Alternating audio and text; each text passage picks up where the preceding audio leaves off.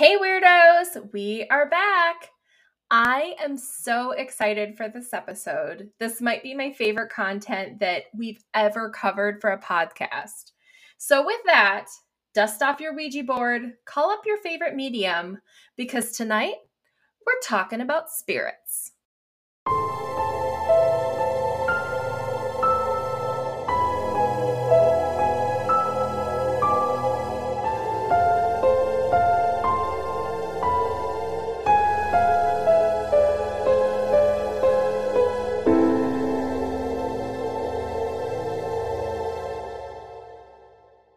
The Mysteriously Eclectic Podcast is a proud affiliate of Phillip's one eight hundred Florals. If you're anything like me, whenever I find myself needing to send flowers, it's always at a moment's notice, and it's hard to know who will deliver to the area and if the flowers will even look nice when they get there. Phillip's one eight hundred Florals is a one-stop shop to send flowers to anyone online, both here in the U S and internationally. So if you're looking to send flowers to someone special, check out the link in our show notes to learn more. So Erin, have you ever felt like you've gotten a message or something from the beyond? Yes. Yeah? I know I totally have. I definitely believe in this sort of thing. What about I, you? I do too, for yeah. sure. I think we have ways of accessing information. I, I think that some people are just more tuned into it, maybe. Mm-hmm. I seem to come from a long line of people who are maybe a little bit more like sensitive to tuning in, maybe. I feel like you do, for yeah. sure. And I recently have come to find out that this definitely is the case, which is actually super comforting, you know? Like yeah. I've come to find out that there are people in my family that have sort of been into this stuff for a long time and I never really knew it. So it's just sort of like a missing puzzle piece, I guess, you know? And so we kind of say that I come from a long line of weirdos. I like that. Yeah. And you know what my aunt told me? Like just recently, actually, she said that weird comes from German and it means to fully become oneself. I like that. I love that.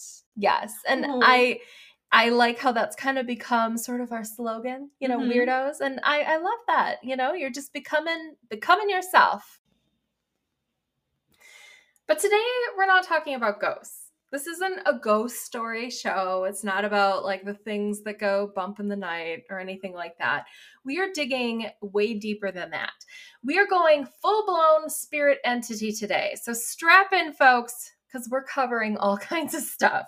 It's going to be a journey today, but we have some amazing stories to cover, and they will help us investigate the different types of spirits or entities that people seem to interact with. And I think covering all these different stories will help us to discuss what might really be happening here and where we think that this might all be coming from. Erin, you looked into a little history here for us, right?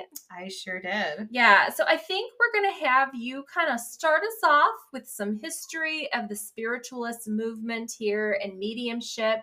It kind of seems like a logical place to start before we go full-blown nuts. Right? Yes. Okay. I'm just going to go into the basics of things, and I could go on a whole TED talk at this point about the history of this and get into the nitty gritty stories, mm-hmm. but I'm going to give you guys the minimum because I've heard that Bea's got some crazy stories. Yeah. So first of all, let's talk about spiritualism. Like, what is the basics of spiritualism? For those of you who don't know, it's a belief that souls that have departed this life can still interact with us living beings. So spiritualists seek out to make contact with the deceased, usually assisted by a medium. And a medium is what you'd find between a size small and a size large. I'm just, just kidding. A medium is a person who has the ability to contact spirits. Spiritualists and mediums exist all over the world, and stories of them go all the way back to the Bible. Really? Mm-hmm. I didn't know that. So I, I'm actually surprised because I'm like, oh, I bet she already knows this. I didn't know that. I feel like most people when they think of like spiritualism, and maybe you cover this, mm-hmm. but I feel like they usually think of that like maybe early nineteenth century, like, you know, turn of the century, like Victorian era yeah. time period. So I didn't realize it had such a long history. The one of the stories that the Bible talks about, there's mm-hmm. a couple of them, is the Witch of Endor, which doesn't Ooh, that sound like a Star Wars character? It does. um, so she was a female sorcerer who was visited by Saul, who was the first king of Israel. Okay. And Saul had banished all the sorcerers and conjurers from his kingdom, but then he ended up going to one for help in secret later. Ooh. Um, the witch reminded him that her art was banished, and he assured her that she wouldn't get in any trouble. And then she conjured up a spirit identified by Saul as Samuel.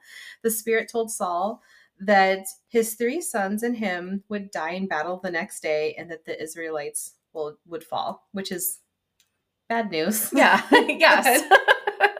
So this story is actually cited throughout the ages and has inspired a lot of authors to write about it and people to look into this. It's interesting. So, yeah. Um, in the Middle Ages, people thought that others were possessed by devils. There were talks of levitation, and they would speak through others in languages that that person didn't know. So to explain that a little better, that would be like if I rose out of my chair right now and started speaking fluent French. Ooh. Yeah. I would love to see that. Yeah. I mean, I wouldn't like it to happen to me, but I would like to see I it. I would. I mean, I guess if I knew French after, I'd be okay with Yeah, that. It'd be like a win-win. And and as long as we could like get you down, you know? Yes, that's yes, a good point. Um, so they would also obtain knowledge through these spirits. And the same situations um, were also reported during the more modern witch trials of the levitating and yep. speaking. So now moving on to the nineteenth century, in the U S and the U K, spiritualism started a huge rising as a religious movement. So from here on, all of this is referred to as modern spiritualism. Okay. The Fox sisters, which I don't, yep, yep, they, familiar. Yes. They would give lectures and classes in New York starting in around eighteen forty-eight. Um, their thing was that they could communicate with the spirits through knocking and rapping, and these girls were extremely popular. And we should we should say it's not rapping in the popular sense. Oh, no, no, it is they not. Didn't, yeah, they didn't break into rap lyrics. Yes. It was like a like like basically knocking, yes. But they constantly refer to it as rapping. So I wanted to make sure that I that I said yes, that. Yes, yes. um, so unfortunately, these sisters admitted late in life that they had been a hoax, and they actually came forward to the public and showed how they fooled them all. Which, it's the audacity for me. Yeah, like, exactly. I cannot imagine spending your whole adult life making a living and performing, and then to be like, okay, suckers, we scammed you all, and now you're going to sit and watch us show you how we did it. Exactly. And do you know how they did it? I have heard, but why don't you tell the listeners? Yes. Um, they did it by flicking their toes to make snapping sounds. And I tried to do this many times. I can kind of do it. I don't think you can pick it up, but my toes make noises when I flick them. A little bit, here, yeah. I'll see if I can put it by the microphone. So for a visual here, I am holding my foot by the microphone. Ooh, I'm getting a cramp. Okay. Okay, hold on. I feel like I can do it better than you. So maybe? I don't yeah, know. Yeah, maybe. Okay, well, we'll see if that picks up in the microphone. Otherwise, we'll edit this, this is, out. Yes, you'll never know. I also read that Uh, like a year or so later, they went back again and they said, no, no, no, we weren't lying. Mm-hmm. It was it was just a mess after that. Yeah, I heard about that. But they continued to tour and people would still pay to see them even with all of that. Like, so why? I don't understand. Yeah. Um, then there were the trance mediums, and I may not say these right. I'm just going to go ahead. Paschal Beverly Randolph and Emma Hardinge Britton, to name a couple. Okay. So these two put out multiple books about the subject, separate separate books. Um, Emma, Emma I love, and I'm kind of obsessed with her story. So when she was a child, she could predict the future, saying, and I'm talking a young child, she could predict the future, saying that she saw it in visions. She could tell these strangers about their relatives that had passed away and people that she had never met. She could also play the piano, and people said that they would just think of a song and she would randomly start playing oh, it wow. when they didn't even say it out loud. Oh, that's interesting. So you might know what I'm going to relate this to, but I've got a little pause story here. Okay. So my admission, something that only a few people know about, and I guess I'm just going to talk about it on the podcast. Now everyone knows. Now everyone knows. But I used to do something like this as a child. Really? And with the radio, and it would freak my mom out. So we'd be sitting in the car, the radio would be off, and I'd tell her, turn on one oh two point five, the new Celine Dion song is on. And it would be. She That's would interesting. Turn it on, and there would be playing. Mm-hmm. And I didn't just do this like a couple times. I did this all the time. And I would, I remember I'd get this strange feeling, mm-hmm. and I couldn't even describe it. Yep. It was like, this is not a guess. Like, I know I'm going to be right. Yes. And then I'd say it out loud, and then I would be. Now, do you notice that you have a harder time with modern technology guessing things? Like, do you have the same type thing? Not as much as when I was a kid. Okay. Like, I mm-hmm. feel like when I was a kid, I could, it, it happened a lot more. Okay. Yeah. Because I was talking about this recently with my, with my aunt, and we both realized that we used to be able to oftentimes, and I always refer to it as, it reminds me of, like, you know, the show Frasier, who, I mean. Oh, yes. Yes, I am aware of the show Frasier. I've watched it like fifteen times. So for the, the listeners out there, one of the characters in Frasier, Daphne, who, fun fact, Aaron's dog is named after. Yeah, she is. She is like kind of psychic, but like in like not always the most useful way. Right. Yeah. Like sometimes she just like knows things. I feel like sometimes that's a little bit how I am. Like sometimes I'll just like kind of know stuff, but it's not useful things. Right. And so that's kind of how I was with the telephone, but only old telephones, not cell phones, mm. telephones. So like the plugged into the wall telephone back when I was a kid, and maybe being a kid was part of it, I would sort of know when it was going to ring. Sometimes, not always. And I would know who it was going to be. That's sometimes, wild. Not always. And she said that she had the same thing that would happen to her. And she's noticed that it's not, it doesn't happen with cell phones. Mm-hmm. So like, I remember we would sometimes get these calls where no one would be on the line. And a lot of times I would know when that would be the case. I would pick up the phone and I would know no one is going to be on the line, and I would be right. And I don't know why I would know that, but it was, it's the same thing. I'd get this feeling. Yeah. Sort of almost like a warm and fuzzy feeling, but not in like a good way. And I knew, I knew that no one was going to be on that line, and I knew that I was going to be right. Oh, that's wild. I love talking about this. Me with too. You. Yes. Yeah. I almost wish that I could have like brought my mom on to be like, see? Like, yeah. See? It's not just like, me. It was terrifying. Sometimes I, I will still get this feeling like, and it's weird. It's when we're playing like trivia or a board yeah. game or something like that. There was something we were playing, and uh, my husband, he was like, how are you getting all these answers? Mm-hmm. Like, I don't know. I just get this weird feeling. Yeah, and I just know. Yeah, yeah, exactly. Yeah. And at one time, my husband, this was back before we were married, he we were riding in the car, and all of a sudden he goes, hey, I'm going to need you to, and then he kind of got distracted. And I said, notarize something for you. And he looked at me and he goes, how did you know that? And I kind of thought about it, and I go, well, I don't know how I knew that. He had never asked me to notarize something before. I didn't know what he wanted me to notarize. I had absolutely no clue why I knew that, but I knew it. You know, it just popped into my mind, and I knew it. And he's never since asked me to notarize something. It was not a discussion we'd had. So I don't know. Bizarre. It is weird. I love it. So maybe we both feel this kinship with our, with our Emma. Yes. Yes. We must.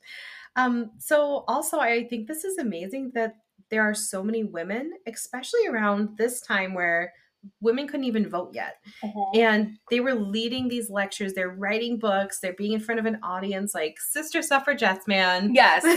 It gave them an outlet. It did. Mm-hmm. Um, there were many scientists at this time as well who studied this, and they tried to prove it wrong. And some scientists say that they did prove it wrong. And some scientists actually converted to spiritualism after studying it. Interesting. Because they were like, there's no explanation for how this is happening. So I, that is pretty neat.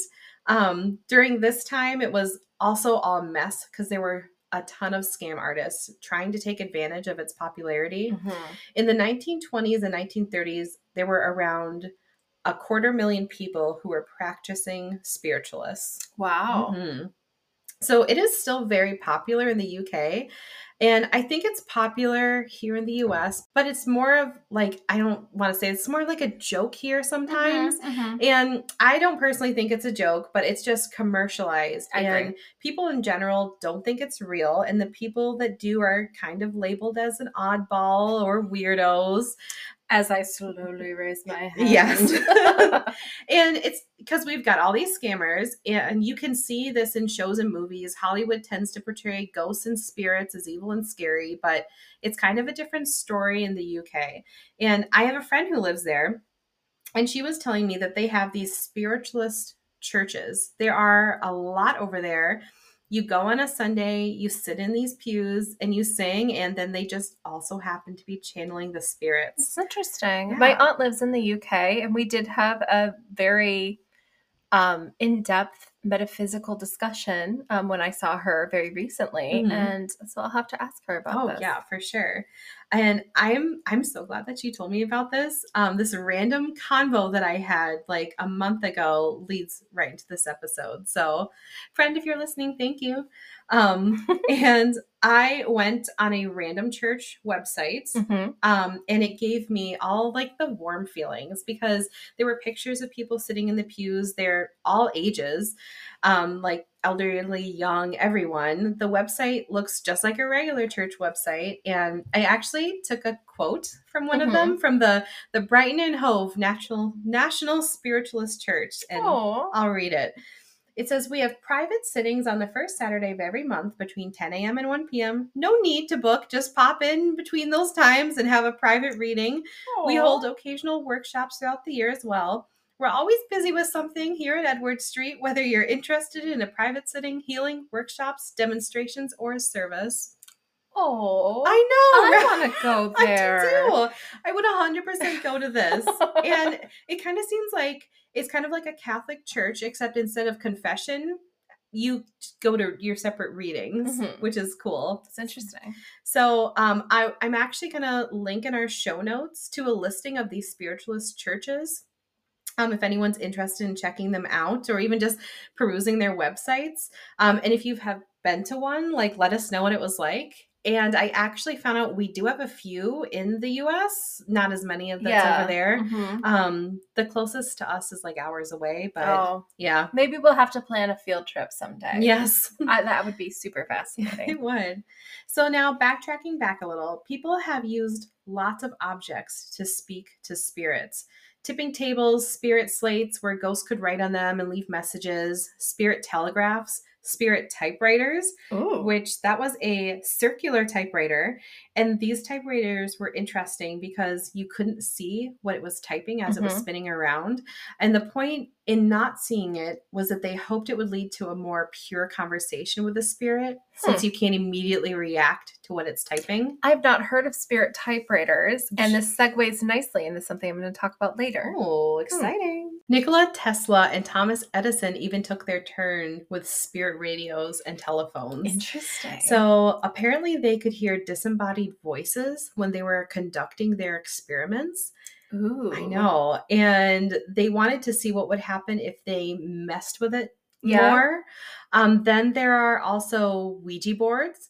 Um, these have been around since eighteen ninety. And I feel like it's something we obviously have to mention yes. if we go over the history of all mm-hmm. of this.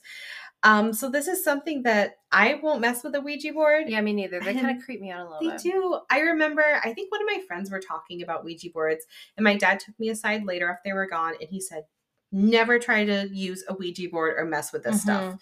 And I promised him that I would never use one, and I never have. So I'm mm-hmm. still, I'm not going to mess with a, a Ouija board. I feel like you should have a professional helping you. Yeah. Mm-hmm. You know what I mean? I agree. Like, yeah. It depends what you're doing. Yeah. But I, I don't know. I just, I feel like it definitely opens doors. And right. whenever you open a door, you might not know what's going to come through, you know? Right, yeah. Mm-hmm. And I feel like a lot of the whole Ouija board thing it was it turned into like this, it used to be this more like pure thing, yeah. and then it turned into like a, people were trying to like conjure evil things, mm-hmm. and just it I don't know, maybe Hollywood I, messed with it. I think there's a lot to be said with any of this of intention. The right. intention that you go into it, you know, if you go into something with a good intention and a pure intention, then I think what you get what you get out of it is probably more positive than right. going in to it with the goal of being scared. Yeah. Yeah, for sure. Um, and also this is very random, but the Magic eight ball was made by a man named Albert Carter, and he was inspired by his mother, who was a spiritualist. Oh, interesting. So, yes, those those are two toys, the Ouija board and Magic eight ball, that were readily available at Toys R Us when I worked there. Really? Huh. I don't think the Magic eight ball was meant to yeah. be anything like that, but it was just in- inspired, inspired by. Inspired, yeah. I guess that makes sense, how it kind of like comes up from the depths, yeah. you know? Um, so there are also more modern stage mediums, and I have a story about this. So lots of stories proved that these people were frauds, mm-hmm. and I'm talking about the ones trying to make these huge profits. Yes. And I remember reading something years ago that one of these guys that had a T V show, and this was so long ago, I can't even cite my source on this one, um, but this guy would randomly call people up from the audience or start saying things like, does anybody know someone named Cheryl who had a black lab?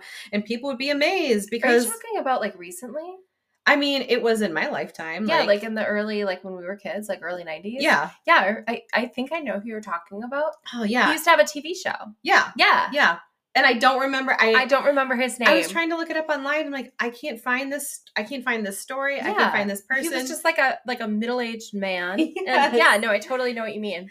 So people would be like, oh my gosh, yes, he's, he knows everything. Well, it turns out that for this show, you had to buy tickets for it. When you bought them, then he would get your address and he'd send somebody to your house. Maybe they'd pose as a vacuum salesman or something. No. And then they'd be like, oh, can I just use the restroom? And then they'd make sure they took a really good look inside your house, look around, maybe see a picture of Cheryl with her black lab. Then they'd get this info, give it to the guy so he could look like he was channeling a spirit. And I personally think this is awful. Yeah. I think there are some people out there who think they can channel spirits, mm-hmm. and maybe they can't, but openly deceiving people is very scammy and exactly. gross. Well, and sometimes I wonder if people like get in over their heads, you know, because like, for example, not saying that I am talented in the ways that any of these people are, but just saying, anyone I know that seems to sometimes have these weird abilities, it's like you can't really control them. They just right. kind of happen when they happen. And mm-hmm. sometimes things, and again, I'm not saying I'm psychic. I'm not saying that I'm a medium or anything. Like I am, yeah. I am usually a medium though. Just, you know, if I go to Target. Oh yeah. Okay. Um, but if, you know, if anyone wants to buy me anything, um, it's not always like under your control, you know, mm-hmm. like at least in my experience, I can't make things happen. Um, so I wonder if sometimes these people kind of get in over their heads. Maybe they are attuned to something. And the minute that it starts to be commercialized, maybe they can't always deliver on it. Mm-hmm. Maybe it starts out with good intentions. Right. And then it doesn't. Is it bad that I, the whole time you're saying this, I'm thinking of Professor Trollini from Harry Potter? Yeah. But that's that how perfect... you say her name? How do you say her name? I always said Trolley. Trolley? I don't know. That's always sounded in my head. I'm questioning everything right now. I know we're talking about the same person. Yes. Yeah. I mean, that's like exactly what you're talking yeah, about. Yeah, that's exactly what I'm talking about. I mean, no spoilers. Yeah, I'm sorry. Like, I, yeah. I mean, at this point, okay. At this point, if you have not watched Harry Potter, just it's your own damn fault. Yeah. We're going to be talking, I'm, I'm going to be talking about it for sure. Many times. Yes, Harry Potter just is going to come up a lot. Yeah. So, yeah. So, yeah, that's what I've got for the history. Interesting. Yeah. Have you ever tried to contact anyone from the thereafter? So I know this might be a personal question. I don't think I've ever like, I, I've done the whole like, please give me a sign. Mm-hmm. And like religion, well, and this links into religion because yeah. now I feel like people separate it a little bit, but back then it was like Christianity was right with this stuff. Yeah. But I remember, um, like there's been times where I've prayed for a sign and I yeah. found a sign mm-hmm. and I actually like ran into someone today when I was, when I was on my way to your house, I stopped at Quick Trip. Woot woot, Midwest. Yes, Midwesterners know what we're talking about. And someone asked me, uh, one of the workers there, Kelly, was like, oh, why are you dressed up so nice? And I said, oh, I'm just going to film a podcast. And um, she asked what we were talking about on today's episode. And I told her it was about this. And she's like, I totally believe in that. Mm-hmm. I totally believe in it. And she told me a story about how when her friend passed away, she asked them to please send her a sign. Mm-hmm. And um, her friend would send her hummingbirds. Like she'd see like five a day. Oh, that's and that's what her friend likes. Yeah. And it was just, you know, it was kind of cool. Yeah. Like hearing those. I feel like I have little stories like that too. Same. Yeah. You know, it's interesting. Like I, I'm full blown weirdo over here. Mm-hmm. And I mean, I think that sometimes it makes it hard because it seems like you can't be religious and like spiritual at the same time. Like right. those things can't go together. In my brain, they do. In my brain, so they go together just fine. Mm-hmm. But, you know, to each their own. And to me, like I have definitely tried, like, uh, you know, scrying. I've, you know, during meditation, I've tried to just see what comes through. And I've never tried anything like a Ouija board or anything like that. But, you know, I don't know if you're familiar with scrying, but basically it's it's sort of like, okay, I don't stare into crystal balls or anything like that, but it's the same idea. Like basically you kind of meditate while you stare at something and you just see what comes to you. Some people will try writing and just seeing what happens. Some people, have you ever seen Tyler Henry? He's like the Hollywood medium. Yes. Mm-hmm. He kind of has his own version of it where he just scribbles and, mm-hmm. you know, he'll see what comes to him.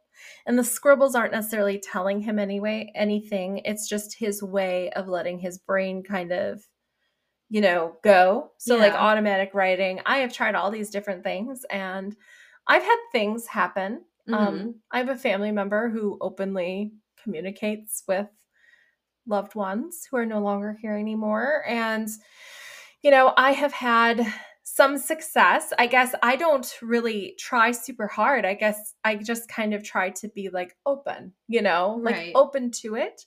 Um, there are certain family members who seem to pop in more frequently than others. I have a, you know, a grandma who seems to readily pop into my life and I feel very influenced by her.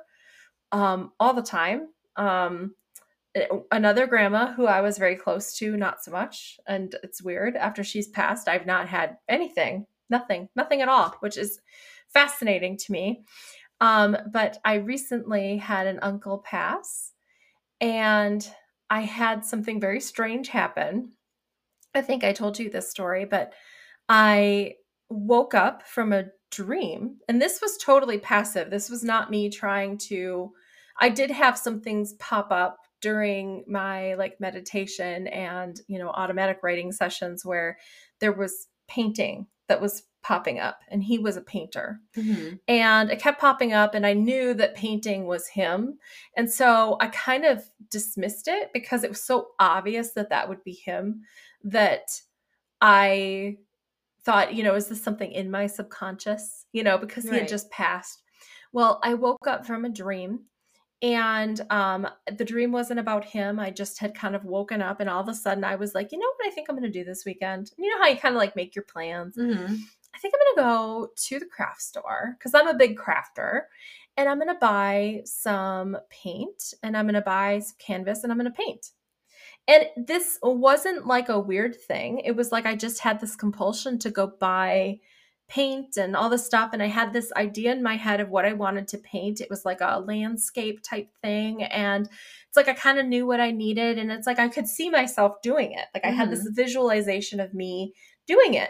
And it was like this really strong need to like go buy this stuff, which that in itself isn't weird for me. Like I'll go to the craft store and I'll right. be like, I have this project I'm going to do. But all of a sudden, I'm like, I don't paint. I've never painted before in my life. I don't know how to paint. I've never painted a damn thing. My craft skills are not involved with painting. And I really, truly feel in my heart that this was my uncle. It's like he wanted me to paint. No. So I have taken it upon myself to try to, you know, hone this skill that's awful. Sorry, Uncle Brad. It's horrible. But I feel like he wants me to paint. And so I'm doing it. I'm I'm working at it. We're starting with a paint by number. But, yeah. You know, that I'm, helps. I'm doing it, you know? So it just, I, I just, I, I kind of encourage the listeners out there to maybe just be open, you know, mm-hmm. Not saying go dig out a Ouija board, but just be open. You never know what might pop into your head that sometimes has a connection. And if you think too much, it's not going to work. Right. I know there's a lot of stuff that I'll, I feel like my dad's telling me yeah. to do mm-hmm. this thing. You know what I mean? Like my dad passed away a few years ago mm-hmm. and I'll like just get this thought in my head and then I'd be like, yeah, that's my dad. Like yeah. he would, he would want me to do this. Exactly. And I think that's what it is. If you try to think too much about it, if you try to be too logical, rational, you're going to debunk it. You're going to mm-hmm. say it's this or it's that or whatever. But it comes back to the, to why are you doing it? Are you trying to like prove it wrong or whatever? Right. Why are you doing it? Mm-hmm. If, if, If it makes you feel better, if it makes you feel connected to that person, then go with it. Yeah. That's what I look at it as. I like that. Yeah. So anyway, coming back to the subject, you know, I feel like with this discussion, we're talking about the human element of this. You know, these are people that are actively trying to, much like we just discussed, they're actively trying to engage in the phenomena. There are people that clearly are trying to use it to their advantage, you know, mm-hmm. um, maybe are faking it, you know, maybe are finding ways to monetize it. But then there's also people that truly seem to have some type of gift that are maybe more sensitive, that are actively seeking out these experiences, mm-hmm. right? So right now we're talking about like the human element of this. And I think we're looking at it from a perspective of, okay, these are spirits. These are people who were living and now they're not. And that's who, who these people are. So we're going to shift gears now. We're going to move into a couple different stories that are going to maybe challenge what we're talking about here. Ooh, I'm excited. Okay, so now that we know a little bit about some of the ways that people have sought out to interact with spirits, let's get into our first case study here. So Joe Fisher. Oh. Like Jeremy Fisher. Jeremy Fisher. If anyone is a fan of Salad Fingers, look at the reference.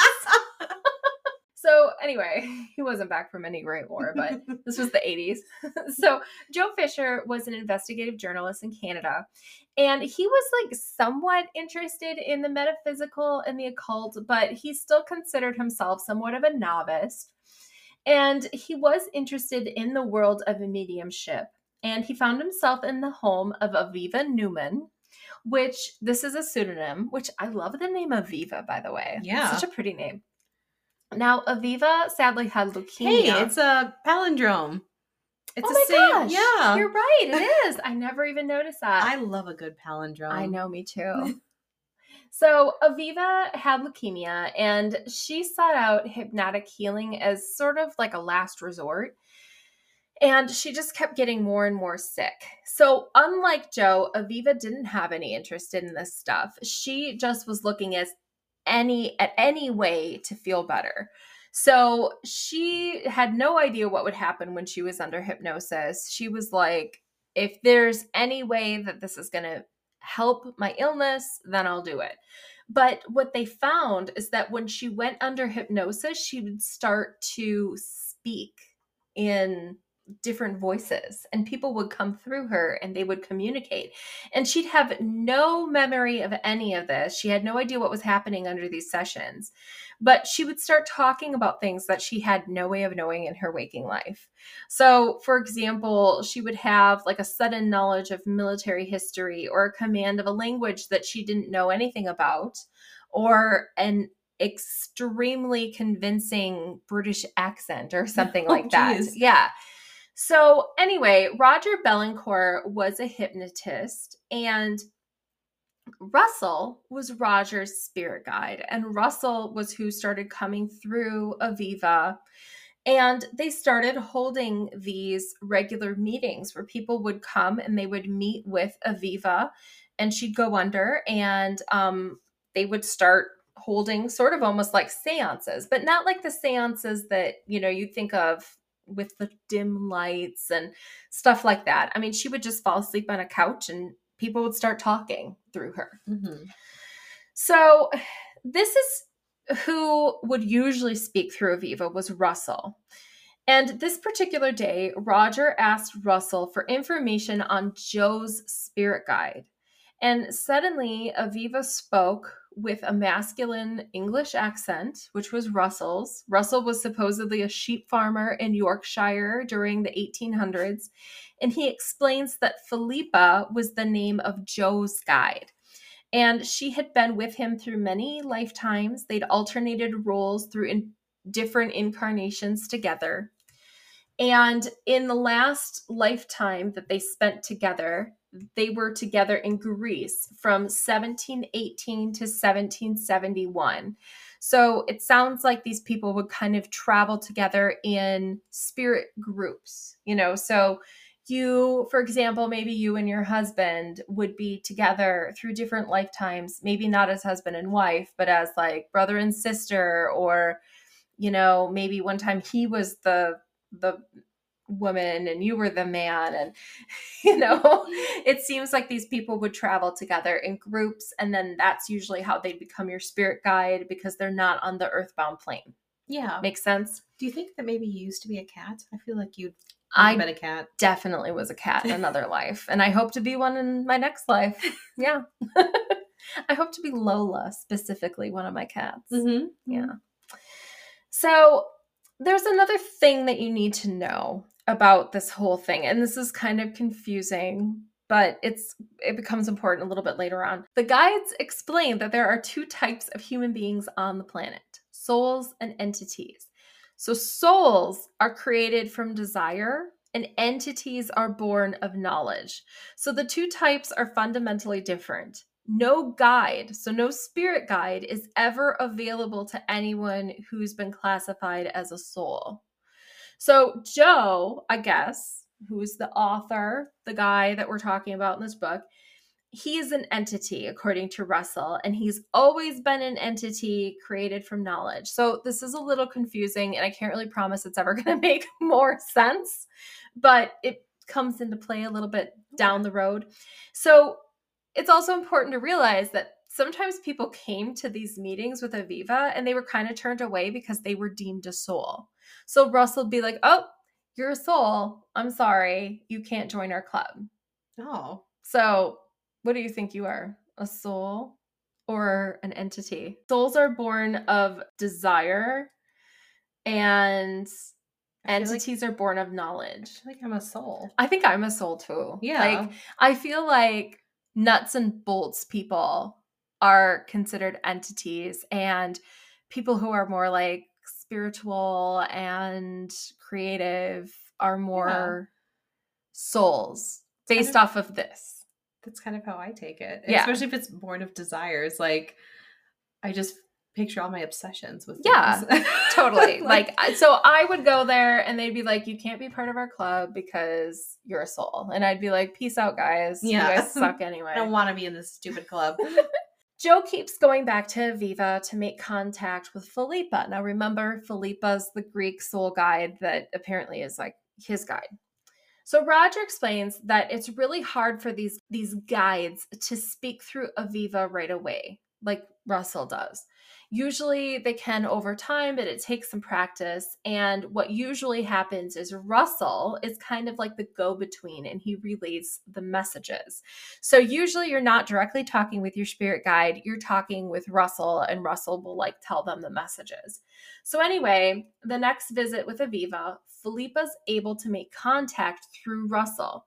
And she explains that Joe is a good candidate to make contact with because of his self-discipline and style of thought process. So he's feeling like, puffs up his shirt like, oh, I'm a good candidate for this. So she says that he should put a t- put aside time each day to think about Philippa and try to make contact with her and try to establish a connection. And she says that having a connection with his guide would offer new companionship, since he's had much instability of companionship in his life. And Philippa feels that she can become the old sock of comfort, which is an odd phrase. Did you say sock? Yes. An old sock of comfort. Well, there you go. Yes. I mean, I know that when I'm feeling uncomfortable, I seek out that That old, old sock. sock. It's got a hole in it, but yep. It's still good. Yep, it just fits just right. So that right there is something that to him was rather startling. Not the sock comment, but the comment about that he's had a hard time finding companionship, because she's right. And on face value, now he's from... He's not from Canada. He's from London. He's moved there. And on face value, he has a live-in girlfriend. It, I mean, he has a girlfriend. So anyone that would like look at his life would be like, oh yeah, you know, you, you have companionship. But this has been something that's plagued him through his life. He's had a hard time finding these long-term relationships and keeping them. So how would she know that? And yeah. If all this was B S, how would they know that too? Because again, on the surface, it seems that he's got companionship. So mm-hmm. that to him was a little like, huh, maybe there is something to this. So he decides that he's going to do this. He spends time to think of Philippa each day, and he tries to make a connection with her. And he continues to go to these sessions with Aviva, and he speaks with Philippa through Russell, and a few things happen. So first, he gets to know Philippa more through these sessions, and he's starting to establish a real connection with her. He also notices that when he does these connection sessions, which to him is essentially like meditation, like he'll set aside time and he'll just like think about Philippa, but he'll start to notice this buzzing feeling in his ears when he's thinking about her. And she'll actually confirm that, oh, that's me. That, that means it's working. I'm making this buzzing feeling. That's me saying that I can sense the connection that you're trying to make with me. So he feels like these, you know, all these efforts that he's putting into it are being like it's working, you know? Okay. He also starts to imagine Philippa's dark eyes and long black tresses. So, I mean, that kind of gives us a hint that this is becoming like personal, mm-hmm. you know? Joe starts to ask some questions, because along the way, he also decides to write a book on this whole encounter. Remember, he's an investigative journalist. So there's part of him that's still kind of skeptical, and he wants to verify some information to prove that this might be real. So he decides that he's going to ask Philippa some questions. So if she's actually his spirit guide, she should be able to know some information about him, right? Right. So he says, when did I arrive in Canada and from where did I come? And Philippa, through Russell, explains that time is very different for her on where she is than it is on the earthbound plane, which is where we are. She says that she hasn't worked with time since leaving Earth, so she doesn't really understand. And she doesn't understand the question coming to Canada. She says, you were born on Earth and you've never left Earth. What's Canada? So obviously, this line of questioning is a bust. This is not going to work. And Joe realizes that Canada wasn't even around when she was, air quotes, alive. Okay. So, I mean, it was kind of a stupid question. And this makes him realize that if he wants to verify information, he needs to really start with them. He needs to get facts about their lifetimes and seek validation then, not the other way around, because mm-hmm. it's just not going to work. They don't look at the plane of time the way that we do. Apparently, Philippa was born in Greece in a tiny village, and they lived in this place called Theros together. And Joe lived there too, and this village was five days' walk from the Black Sea. As time goes by, a few more things happen. Joe becomes engrossed in these sessions, in Philippa, and he even admits to visualizing secret liaisons with a raven-haired beauty. Oh, liaisons. Yes, so we can see where this is going. Mm-hmm, mm-hmm. Giggity. So another thing that happens is his girlfriend leaves him. So he brings her to a session, and she gets totally creeped out by this. And she is also, I think, just over her boyfriend being obsessed with this spirit guy that he's in love with. And so she's like, I'm out, dude. And on the flip side, Joe's like, Rachel, which was his girlfriend, just doesn't get me like Philippa does. And she doesn't accept me the way that Philippa does.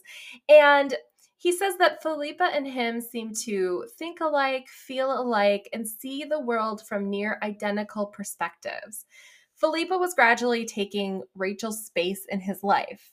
So, okay. I mean, this is not a real person. This is a spirit. Can you imagine having to tell your friends, oh, why didn't it work out between you two? He's obsessed with a spirit that's being channeled through a lady. Mm-hmm. Yes. So, you know, we can kind of see that this is maybe becoming a slightly unhealthy situation, yeah. Right? Also, something new happens. Philippa is able to come through Aviva, like the way Russell does. So now we're able to speak directly with Philippa. Oh gosh. Through Aviva. I'm just, I feel like I might know where this is going, and I'm hoping it's not, but keep going. We're going to go there. They don't need Russell now. And Philippa is able to speak English. Her explanation is she picked up English in a past life, but she still has this Greek accent, and she gets tripped up on words here and there, which Joe, of course, finds so endearing and all that. So I'll get more into these conversations, but for the sake of time, I'm kind of moving us along here. And like, by the way, I'm skipping lots of parts of this book because just for sake of time, we can't get into it. So mm-hmm. I still recommend people read this book. It's it's like wild. Like there's so much in this, and I'm leaving out a lot. So I definitely recommend you pick up this book. But so anyway, Joe has this conversation with Russell at one point, and pay attention to this conversation because there's there's some important pieces here. Joe tells Russell that he's thinking about writing a book on all this, and Russell says, now remember, Russell's a spirit. Perhaps the idea that you must first establish is whether a guide is in fact a guide or a playful spirit and not a guide at all. You will find that there are playful spirits or indeed what you may term as fakes. You will find more souls, more belief, more acceptance without questioning. If you do not recognize one from the other with electricity. I don't actually know what that word is, but we'll Me just, neither. Yeah, we'll just okay. pretend. You may find yourself in a soul entrapment type of situation. Now, you are a very intelligent man and you have chosen well. However, I must caution you, even the most intelligent among us have and will become caught in soul entrapment. So this is a warning from Russell the Spirit. Hmm. So I mean, he's essentially saying that Joe needs to question everything and not accept things at face value. So there's another thing that Russell gets really pissed off about. Now, do not make the mistake of calling these entities spirits. Russell, Philippa, all of them, they are not spirits. They claim that they are people just like you and I. They just do not have bodies anymore. So okay. Keep this in your head, tuck it in the memory bank somewhere because it's kind of important. So eventually now images start popping into Joe's head. So in one instance during meditation, an actual image swims into Joe's head of a dusty pathway that's winding between two large boulders and leading into the distance.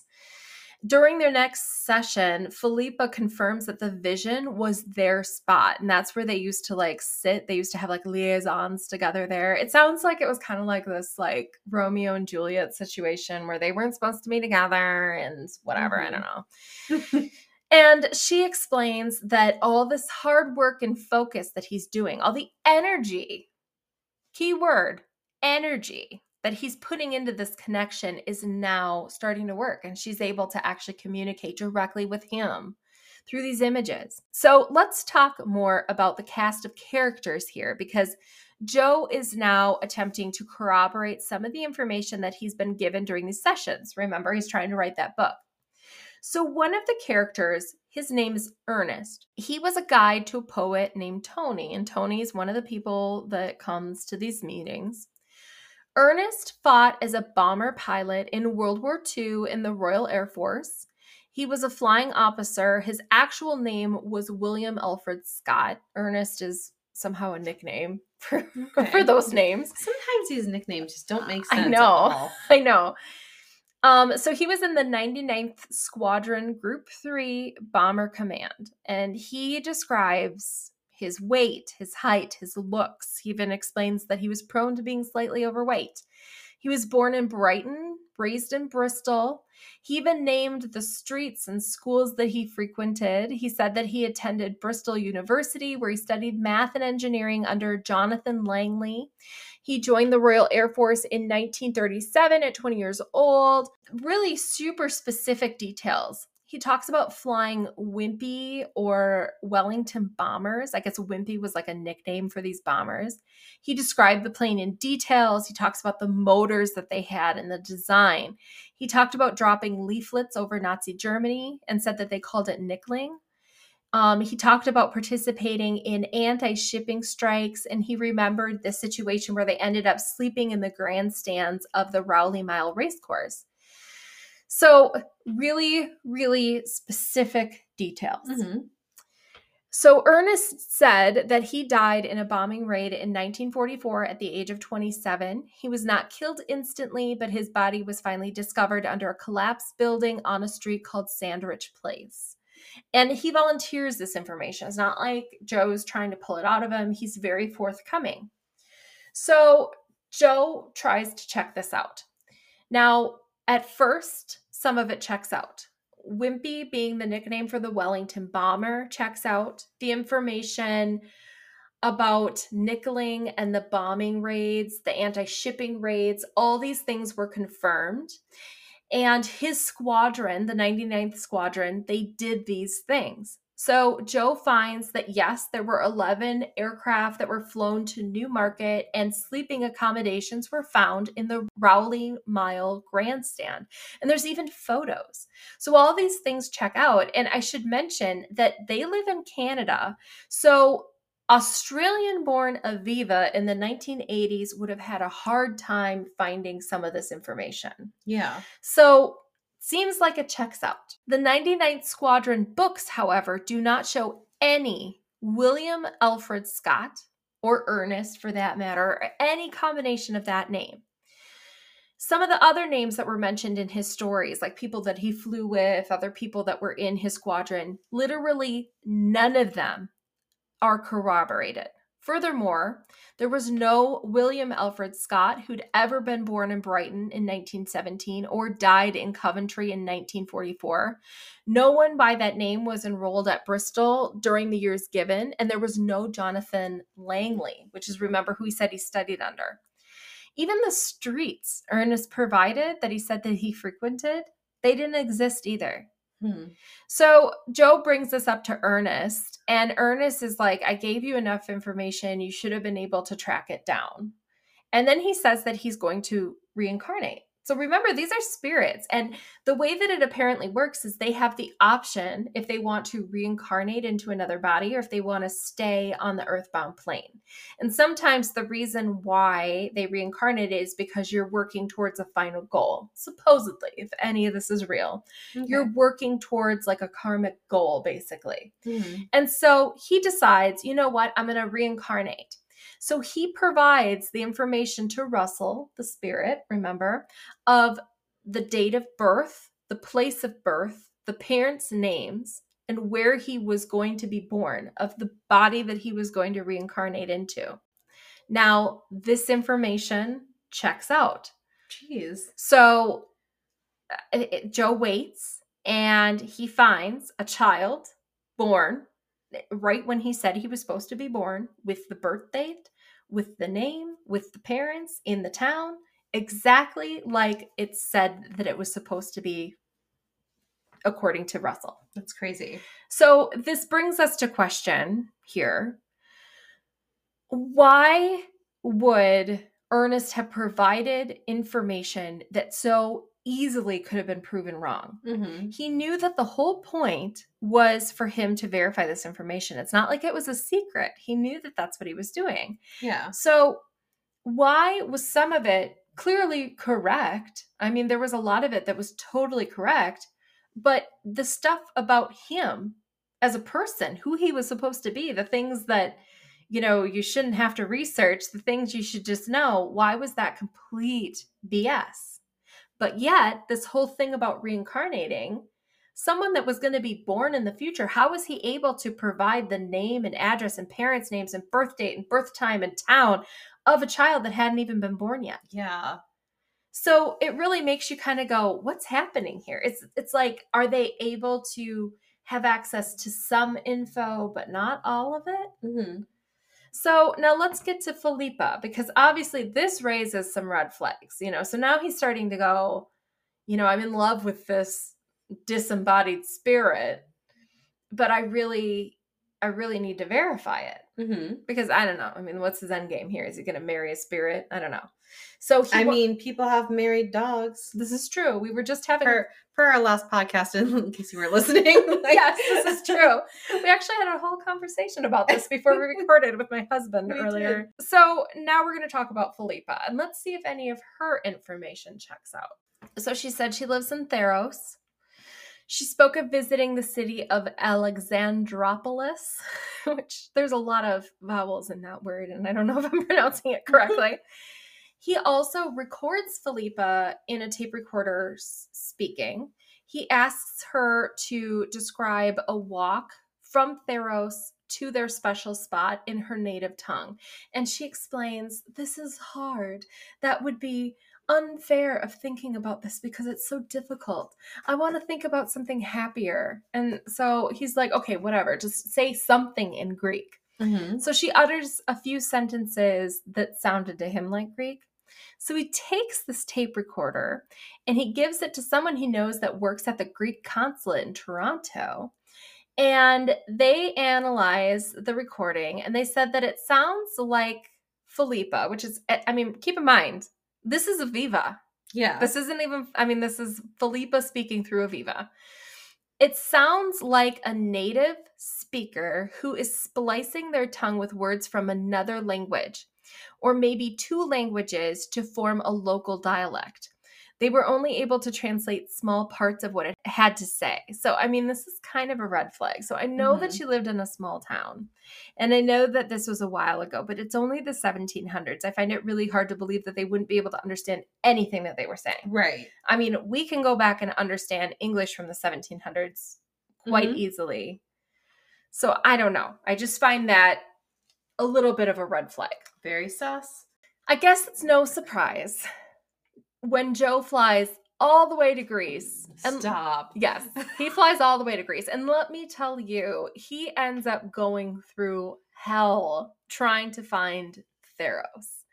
He leaves no stone unturned. And there's like all these hoops he has to jump through. Like he has to get special permission because he's like on the border of like Turkey. And it's like kind of a, a like a conflict zone or whatever. Like it's a whole thing that he goes through. Mm-hmm. But obviously all the stuff is B S.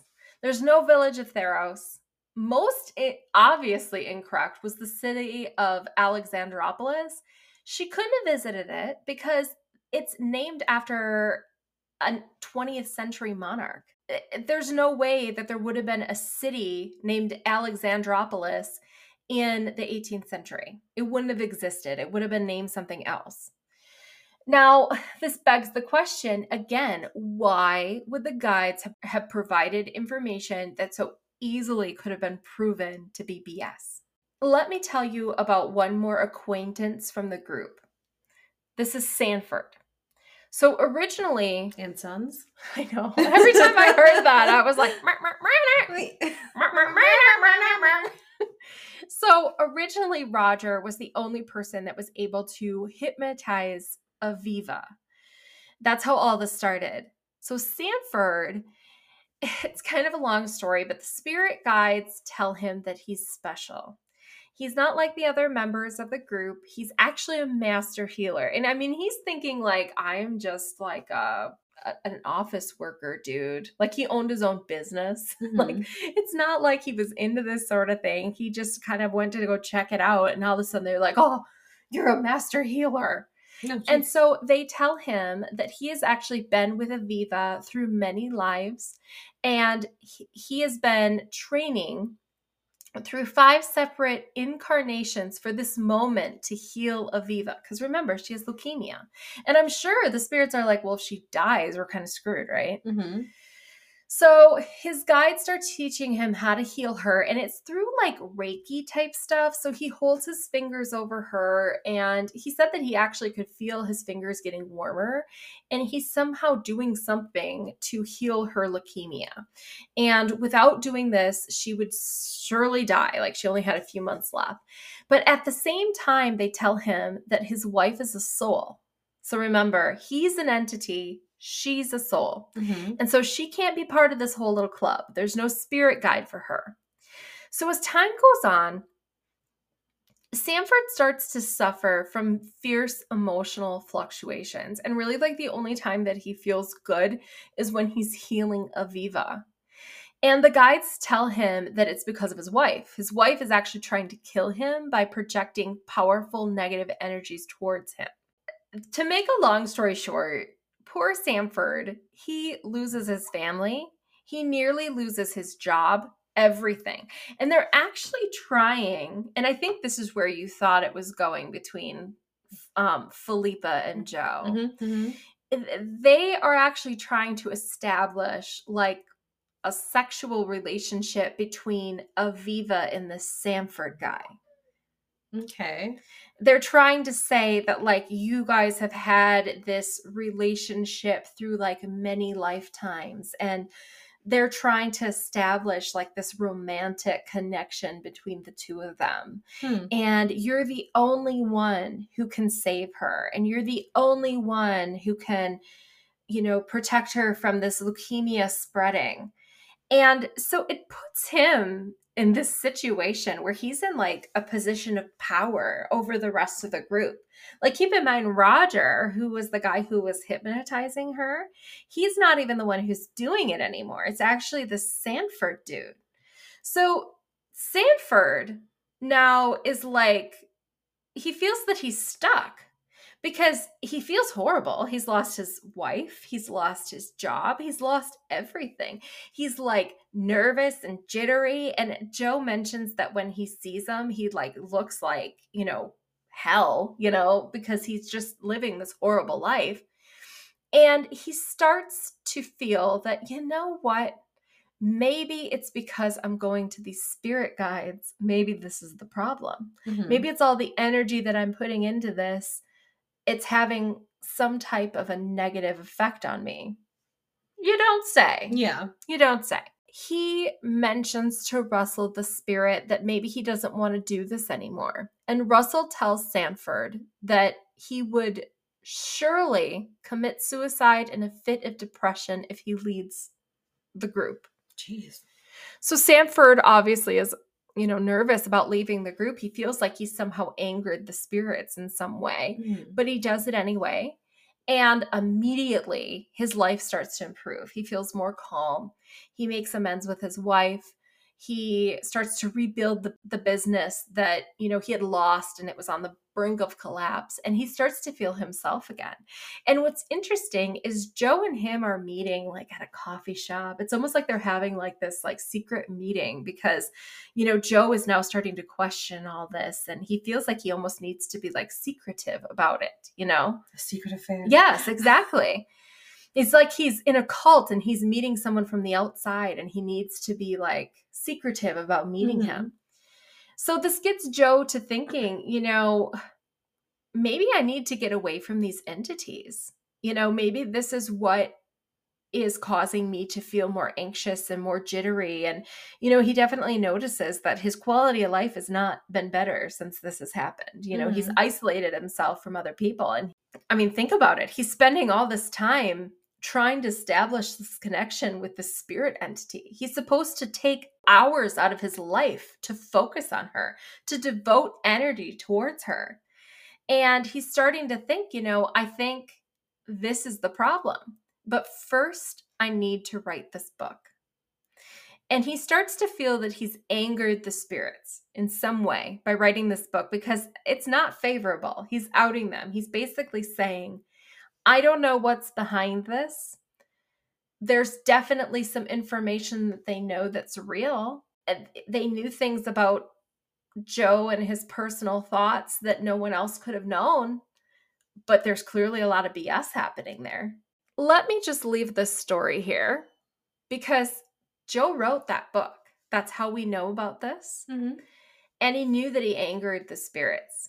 He actually mentioned it to his editor-in-chief. He mentioned that the spirits were probably angered as a result of writing the book and that they were still causing him trouble even after its publication. He didn't really go into detail into what that trouble was, but he was still having issues. So I think it's important to tell you what happened to Joe. Joe committed suicide at the age of fifty-three on May ninth, two thousand one, after throwing himself off a limestone cliff in Canada. One newspaper suggests that he may have actually been murdered. Oh my gosh. So shortly before his death, the book, The Siren Call of Hungry Ghosts, had been republished. And that's the book that we just used to cover all this. That's terrifying. So I'm going to leave that there. Mm-hmm. Because I think that there's a lot to unpack with that. What was he talking to? And I think that it's very interesting how they were so adamant. You know, we're not, yeah, we are not spirits. We're people. We're people. And it seemed like they really wanted to, to feed off the energy of people. Mm-hmm. So it makes me wonder, were these people, were these spirits that were living? I don't think that they were, because they would have had a life that they could have corroborated details from. Yeah. So what are they? So I think we'll get into that probably on our next episode, because we're going to leave that here. And we're going to get into part two of our spirit entity discussion.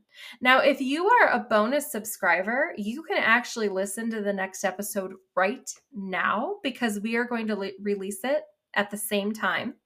So you can check out part two of this discussion, which you're not going to miss. We have one of the most puzzling stories that I have literally ever read in my in my life.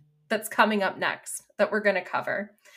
And you can listen to that right now if you're a bonus subscriber. Um, if you want to become a bonus subscriber, all you got to do is click on the locked episode and it'll walk you through subscribing. It's only one dollar and ninety-nine cents a month and you can get all of our locked content. Um, we have basically a whole bonus season that runs in tandem with our free content. Um, so you can check that out and catch up on any episodes that you might have missed. But for anyone who is not a bonus subscriber, our next episode will come out on Sunday, the following Sunday. And, you know, next week you'll be able to catch up on part two of our whole spirit entity discussion. So thanks for listening. I hope you found this interesting. And I am so excited to cover part two in our next episode. We'll see you then. See you then. I want to remind everyone to check out the show notes for links on everything that we talked about in this podcast. The main book that we used for this episode was called The Siren Call of Hungry Ghosts, a riveting investigation into channeling and spirit guides by Joe Fisher. We covered a lot of the book, but we left out a huge chunk of the story. So for sure, pick up a copy of that and check out some of the stuff that we didn't cover in the podcast. We also welcome you to check out our affiliate link in the show notes to Phillip's one eight hundred Florals. Supporting our sponsors is an easy way to support the podcast. Check out their link for more information.